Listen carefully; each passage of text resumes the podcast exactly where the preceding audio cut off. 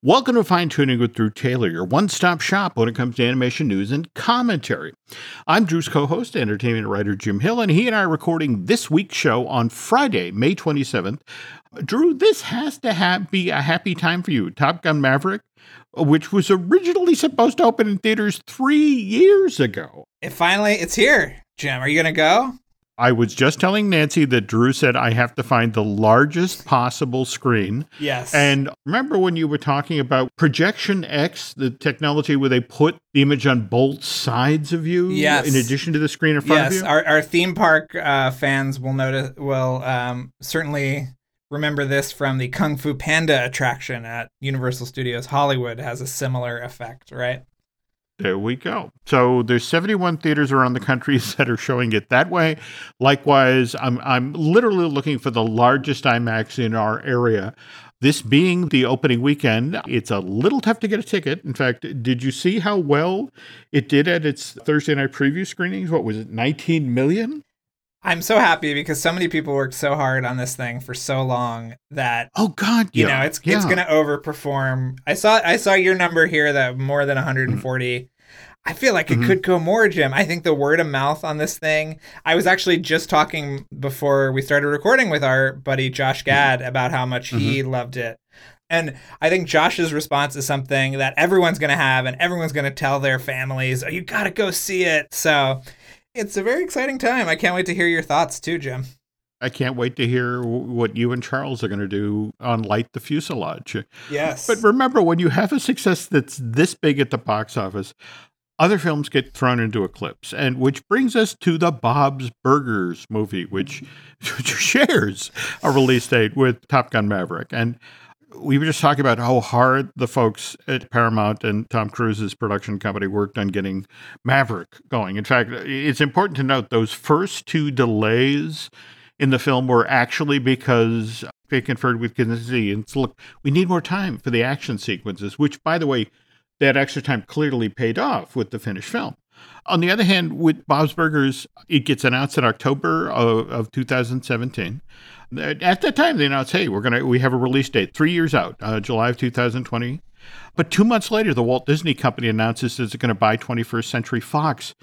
The Bob's Burgers movie continues to chug along during the same period. I, I heard they were a little nervous because the rumors were already beginning to circulate that Disney was going to actually shutter 20th Century Fox's animation arm, Blue Sky Studio. That finally actually happens in February 2021.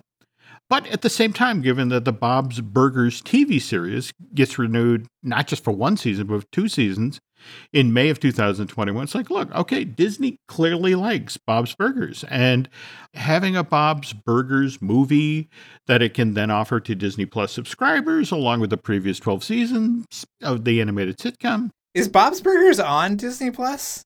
Yes. Okay. Along with The Simpsons. Okay. But that said, it's still something of a roller coaster ride for the Bob's Burgers movies production team. First, with the pandemic, movie gets pushed back from July 17th, 2020 to April 21st. Uh, oh, sorry, April 9th, 2021. Then in January, and I, I remember you, your reaction to this, Drew.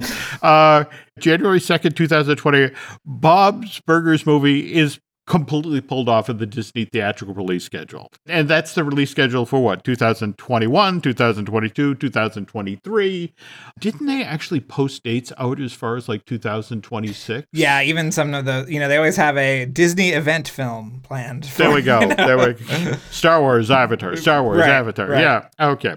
So anyway, it's 10 months before Bob's Burger finally gets put back on the schedule in September of 2021 and they announced that it's going into theaters Memorial Day weekend 2022 and going head to head with Top Gun Maverick. And it also has Thursday night preview screenings and they made 1.5 million to Top Gun Maverick's 19.3 million.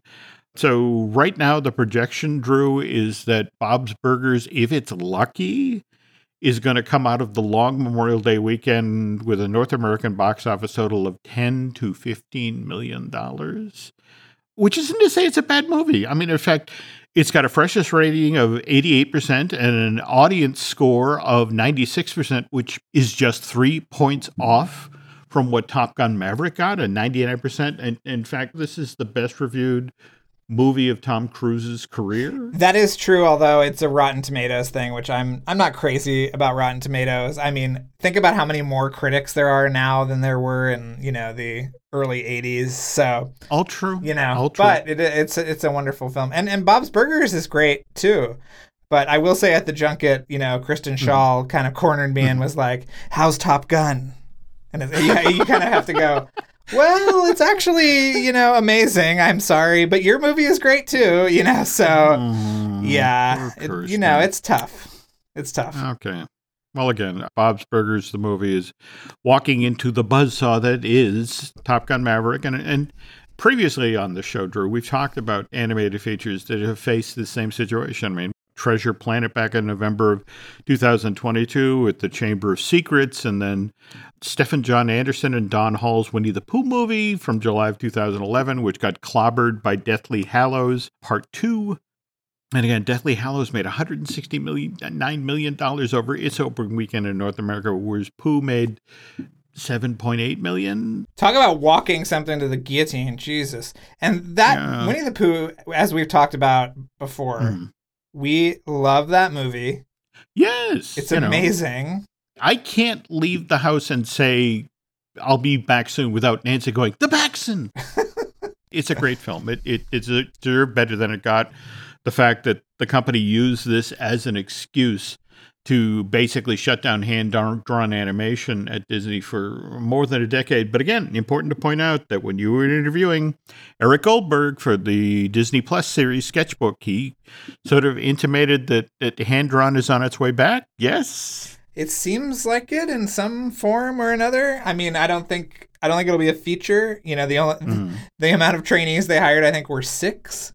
So I think there's a finite amount of animation that can be accomplished with that many people. I think you may be onto something there with that observation. Yes. Okay. Yeah. By the way, speaking of Winnie the Pooh, you did see that the A.A. Milne version of the character slipped into the public domain in January of this year. And did you see what we're getting as a direct result of that? A direct to video direct result? Uh, yes, I did see that. Okay, so uh, what is the title again? It's Winnie the Pooh Blood and Honey. Yes. By the way, this comes to us from the filmmaker who brought us Rise of the Loch Ness and Fire Nado. I know you have both of those on your shelf at home, Jim. I do. Yeah, I do. Okay. What can I tell you? I'm I, am a man of, of limited taste. But anyway, it, uh, supposedly this is a slasher comedy featuring two guys dressed as Winnie the Pooh and Piglet, who then go on a killing spree. No, I think they're actually supposed to be Winnie the Pooh and Piglet. Oh, because no. I heard I, I read a very ridiculous interview with oh maybe it is this variety one that you're citing, but he says you know that they like you know devolve into their animal states. And did you see the photo of like the woman with giant breasts in a in a hot tub in a bikini that they're kind of stalking? I seem to have missed that. Yeah. You mentioned the interview in Variety. This is Rhys Waterfield, the director of the movie explained that the uh, the filmmakers had to take pains to avoid the Disney version of the character, which, by the way, is still protected under copyright law. So the Bear of Little Brain, who is now carrying a very big knife, strictly based on the, the, the version found in the A. A. Milne book published in 1926. So here's the quote from the Variety interview. We tried to be extremely careful we knew that there was this line between the A. Milne material and what Disney had done, and we knew what Disney's copyright entailed. So we did as much as we could to make sure that our film was only based on the material found in the A. A. Milne book. Drew, given your duties at the Wrap, where you have to watch everything, I'm going to leave it to you to uh, when we finally get Winnie the Pooh, Blood and Thunder to to offer up your opinion. I may sit this one out. Uh, yeah, I think I'm good on this one too. And I, you know, I okay. don't remember a uh, bikini-clad uh, slasher movie victim in the original A. A. Milne book, but you know, I maybe those pages were missing from. You know, I grew up in Texas. Maybe they had kind of outlawed that book by the time I. That could be. Yeah. Oh, forgot to mention our sponsor. And as always, the news portion of today's show is brought to you by Storybook Destinations, trusted travel partner of the Jim Hill Media Podcast Network. For a worry free travel experience, please book online at storybookdestinations.com. folks, before we get started here tonight, Drew brought up that there is news in regard to the Animation Guild, which has been in a protracted negotiation with the Alliance of Motion Picture and Television Producers. This this started back in November of last year, right?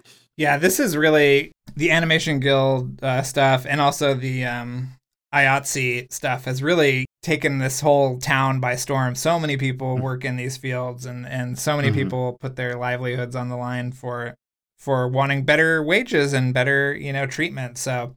Mhm. It seems like we've gotten a little bit further. I a mean, little, yeah. a little. I mean, here's what they revealed in the trades today: that more favorable terms when it comes to new media. When you think about where animation is today, whether it's on your phone or YouTube or wherever, the fact that the deals that were in place were is that a television series? Is that a feature being released? Is that a short? And it's like the old definitions didn't apply. So it's nice that now there's language to this effect.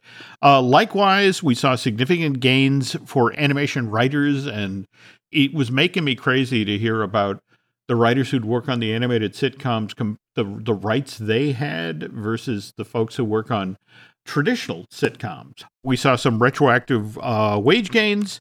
But we also uh, saw Martin Luther King Day finally becoming a paid holiday. Now, Ronald Reagan signed that holiday into law back in 1984, first got observed in January of 86.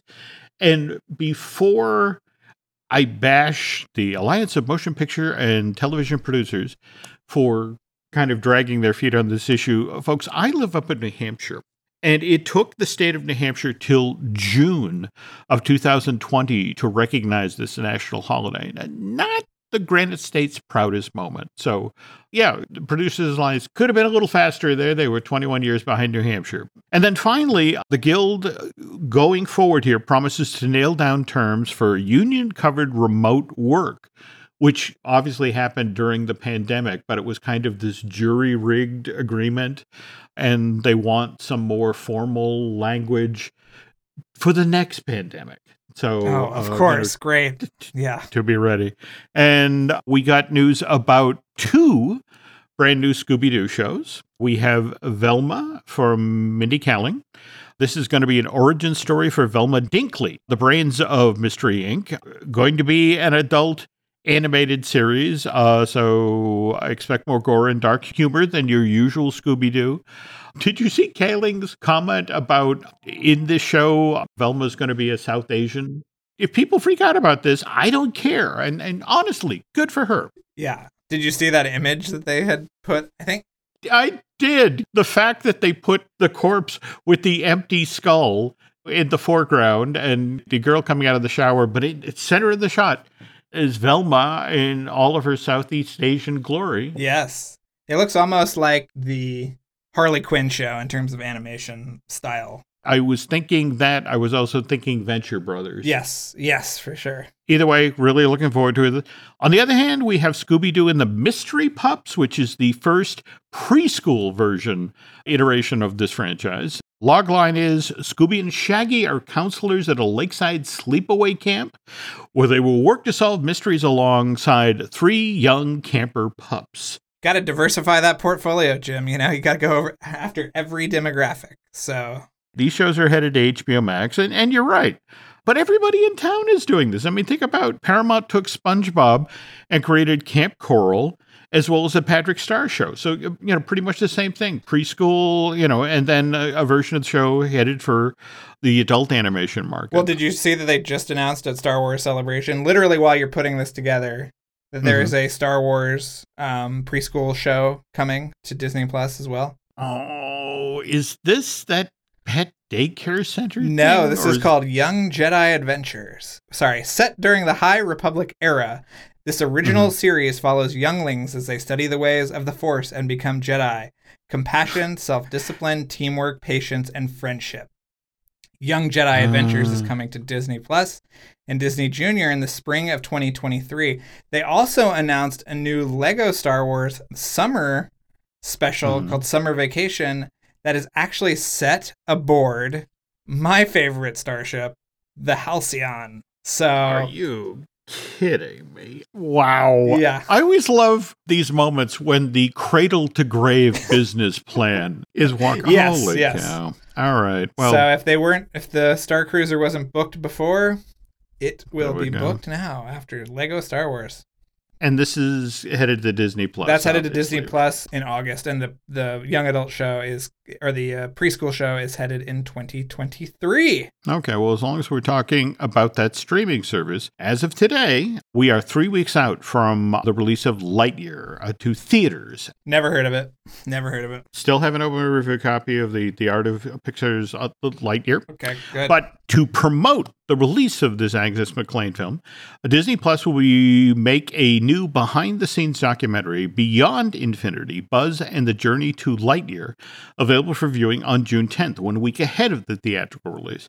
Logline is this documentary will explore the evolution of the character from toy to Space Ranger, featuring interviews with the filmmakers, storytellers, artists, and members of the Lightyear voice cast. This special will recount how Buzz's original action figure design was realized and how that look was translated years later to a human hero. Are they going to talk about how Buzz's face, at least for the toy, was based on John Lasseter's face? Ooh, I hope not. Eh, I mean, did you watch the Turning Red documentary on Disney Plus? I have not yet. It's it's wonderful. It is absolutely Okay. wonderful, and I think this is the same team that did that Turning Red doc. So I I'm very excited about this. My Memorial Day weekend is supposed to involve sitting down and watching the first two episodes of Obi Wan Kenobi, and I will tell you what, I'll use Turning Red as a palate cleanser. By the way, did we like Obi Wan Kenobi or Uh it's okay. It's not good. okay? It's not. I, I, if I had to tell you if rather watch Stranger Things or Obi Wan, Hmm. I would say Stranger Things at this point. okay, interesting. Yes, yes. All right, another thing I gotta get to. Final bit of news, and again, this, this gives you some idea of how weird the beat is now that Drew and I cover. Did you see the Seth Green story about he fell victim to a phishing scam back on, on May 8th? And now, as a direct result, his new animated series, the one uh, White uh, Horse Tavern that he's doing at Stoopid Buddy Stoodios, is in jeopardy because the Bored Ape character that was supposed to star in the show, Fred Simian, was among the NFTs that got hoovered out of uh, Seth's crypto wallet. Jim, the, I, I I cannot believe we've lived long enough for you to say that sentence. I mean, That's what I mean. That's what I mean. And- and We are literally on the outermost edge of intellectual property law here. In some of the coverage this week, it's to the effect of there's a person out there who bought this Bored Ape uh, NFT and they put down real money because they thought who they were buying it from was the legitimate owner.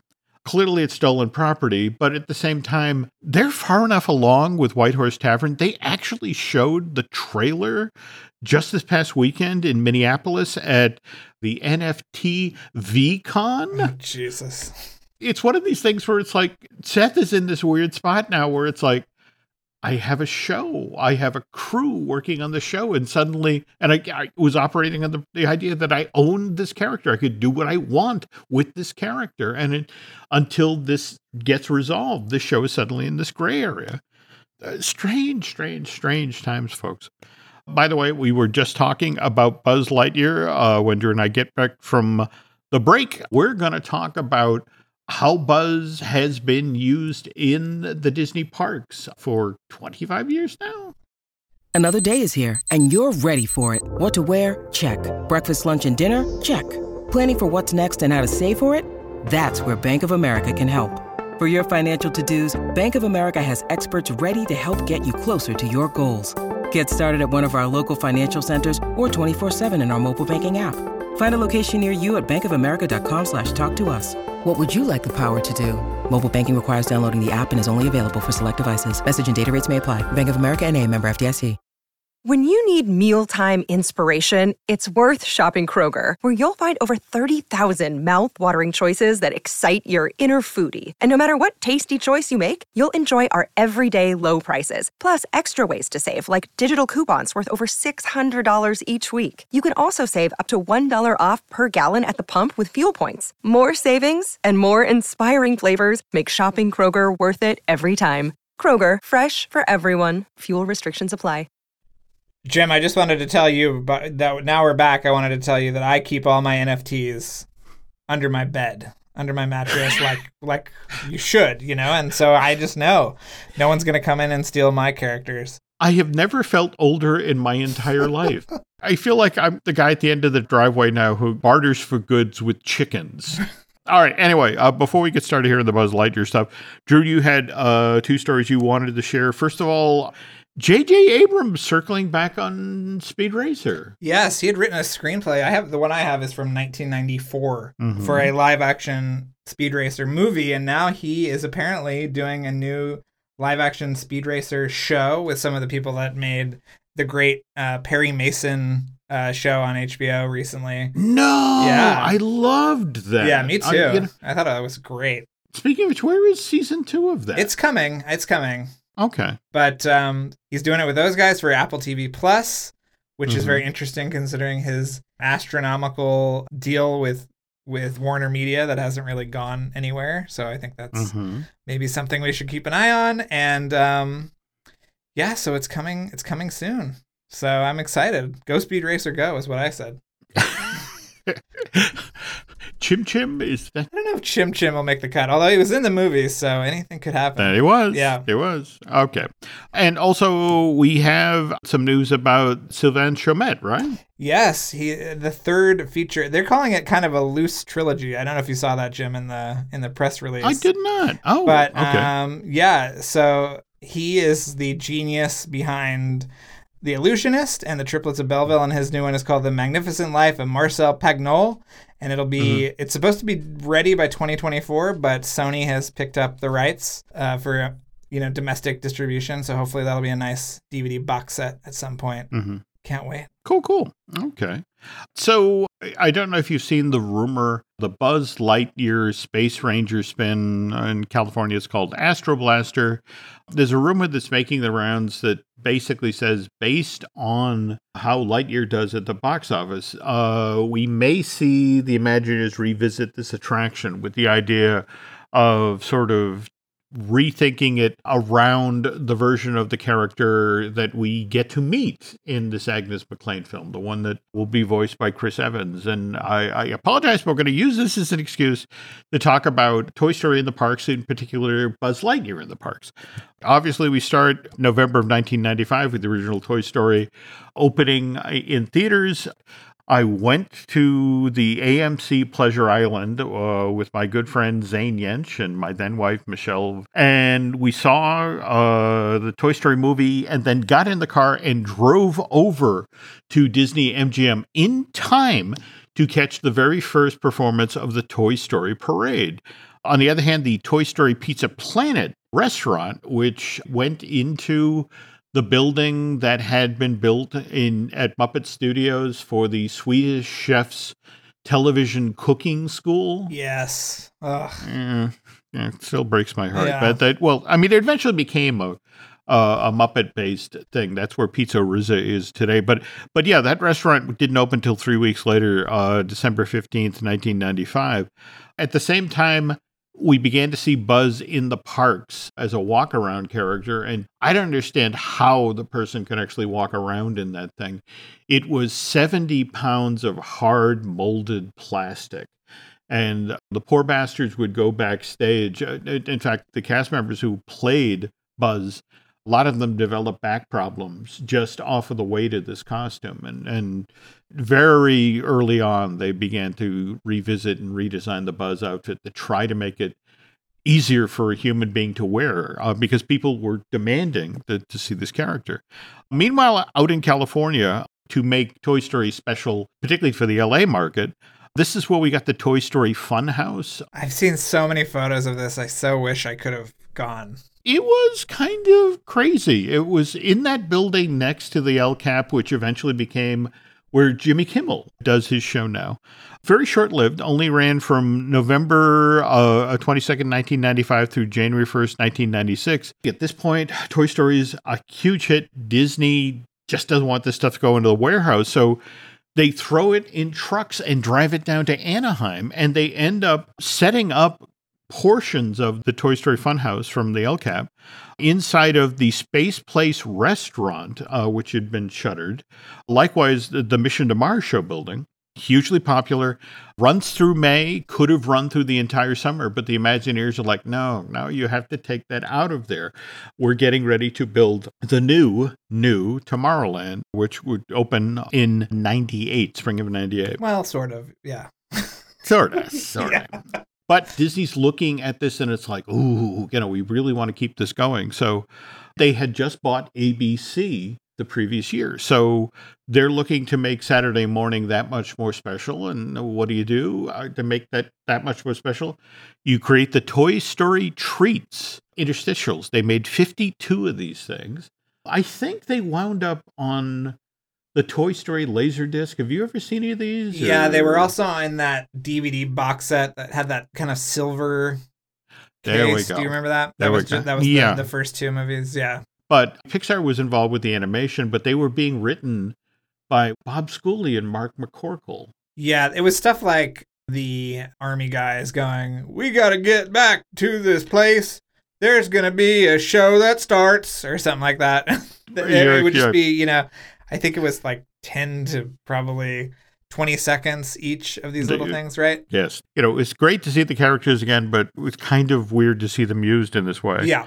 Clearly, there's interest in bringing this character into the park, which then brings us to the Buzz Lightyear Space Ranger spin attraction, which opens in the Magic Kingdom in uh, the fall of 1998. It was made as cheaply as it could possibly be made. And, and what I mean by that is they went into the building. This was where Delta Dream Flight had been. Oh yeah, I was a big Delta and, Dream Flight guy. So when that that ride opened, I was like, okay, I know where this is. I know where we're supposed to be oh, here. Yeah. Oh, cool. Yeah. Okay. Yeah. But yeah, I mean that they they left the Omni Mover in place. They retrofitted the laser powered guns in these things. And it was a hit right out of the box and, and only got more popular the next year when Toy Story 2 opened in theaters. Then we get an interesting expansion of the Toy Story franchise. We get the Buzz Lightyear of Star Command animated series. They had that home premiere, right? The Adventure Begins. Yes, which also had animation by Pixar at the beginning. That it did. That it did. Yeah. That comes out in August of 2020. The series drops in October of that same year. I want to say there's four seasons of the show want to point out here because it's been a very big deal about oh my god chris evans is voicing buzz lightyear and why didn't they get tim allen? And it's like not the first time they did this. It was uh, patrick warburton right? Who, yeah. who did it for the an- animated series to double back now to Space Ranger, since been again uh, up and running the park since the fall of '98, hugely popular. Other theme parks around the world begin to notice. So Tokyo wants its own version. So Astro Blaster opens at that park in April of 2004. The Disneyland version opens in March of 2005, just in time for that park's 50th anniversary. Weird side note on this story, though, Drew. Do you remember when you'd go into Disneyland and uh, as you're walking by Tomorrowland headed to the Matterhorn, there was Triton's Garden? Yes. Okay. And then next to that was a Little Mermaid meet and greet? Yes. There was for a time, and in fact, was Imagineer Bruce Gordon who was trying to get this off the ground there had been this Little Mermaid ride that had Disney had had in development since '92 for Disneyland Paris. In yep. fact, they showed it on the TV special for the opening of their park. Love that special. Don Johnson just did a great job. I am reading off of the cue card. yeah. Okay. But yeah, Bruce wanted to put a Little Mermaid ride into Disneyland. And what he was proposing was what if, you know, I realized that the building that the Circle Vision is in is in Tomorrowland, but the back of the building faces the Matterhorn. The back of the building, if we move the entrance down toward the sub lagoon, you know, it's it's facing water. So and we already have Triton's garden in the front of the building facing into the hub. We also have our little mermaid meet and greet. So why don't we do a teeny tiny little mermaid land and we'll shove the mermaid ride into the old Circle Vision building and then just make the entrance facing out toward the Matterhorn or facing toward the Subs Lagoon. Was so we can sell the, the Tony Baxter version. No, this this was at this point uh, because remember the Tony Baxter version was like Peter Pan. Yes. It hung from above. Yeah. This was Omnimovers. Okay. You know, in fact, the people who finally did Buzz were like, thank you, Bruce, for proving that we could shoehorn an Omnimover into this building. And we're just going to take your track outlay and, and, and use it for Buzz. But all right. So, anyway, that Disneyland open, version opens March 2005. Hong Kong version opens September of that same year. That, by the way, it's the first one to close, closed in August of, of 2017 to make way for Ant Man and the Wasp Nano Battle. Should have left it alone. Have you seen Yeah. those videos of that the ride through? Oof. you got to remember you got your your Iron Man adventure right next door to it. I mean, this was all supposed to be the Stark Expo, and then behind it, this was where the giant e-ticket, the Battle for Wakanda, was supposed to be built. You can still find that concept art out there of you know you've got in, in the lower left hand corner of the image you've got the iron man adventure the nano battle and then the giant show building for battle of wakanda with the the Quinjets parked outside, and I mean, it, it looks killer. But those two chunks were built to sort of set the stage for Battle of Wakanda, which I, I don't know if you and I will live long enough to see that. I was gonna say I don't think I will see it in my lifetime. It's so funny too when you mm. look at all the meet and greets and stuff at Avengers Campus and all the characters are angled the wrong way on that little walkway on that building because it's like nobody was supposed to be up there. no, this is no, just no. a band-aid No. on a big old hole in this Yeah. yeah. yeah, yeah. Maybe another management team will view this in a different way. Yes, you'd think that if they were going to build it, they would have moved the red car trolley switch back back there. But there it stands, Jim. It's it's odd, but anyway. Moving on, we got the Disneyland Paris version of uh, Astro Blaster in April of 2006, and then then we start to get the Toy Story uh, Midway Manias, uh, another uh, shooter. The first uh, opens at Disney Studios in May of 2008. That exact same month is when Toy Story the musical debuts on the Disney Wonder. And I, I don't know if you remember, there was that period where this was supposed to come in as the replacement for Aladdin the musical spectacular Okay. at DCA, only to then, you know, it's like Frozen suddenly became Disney's giant hit, and you know that jumped the queue and got in there ahead of Toy Story the musical. The DCA version of Midway Mania opens in June of 2008, and shortly after that, we get the Toy Story 3 feature film, and then the exact same month that Toy Story 3 opens at theaters, we get Toy Story Land opening at Disney Studios Park in Paris. And then year after that, we get a Toy Story Land at Hong Kong Disneyland. In November 2011, Tokyo DisneySea, because it sees how well Toy Story Midway Mania is doing in the States, it gets its own version of that ride July of 2012. That facade is so cool for the Tokyo It is. It's a little disturbing. I, yes, I don't yes, know if it's I, a little it's a little it. Uh, Stephen King's it, yeah. But um, Very okay. There we go. Then no, that's a great reference. Yeah. Okay, yes, walking straight into Woody's mouth. Yes. the uh, unintended Nightmare Alley ride that they had, uh, you know, yeah. October 2013, we get our first Toy Story TV special. Uh, that's a Toy Story of Terror, where we, we get to meet Combat Carl, who is voiced by Carl Weathers. Yes. Well, we've seen Combat Carl get a, you know, get dynamited in the first um, Toy Story, but we we don't We get to talk to him. He was a casualty of Sid.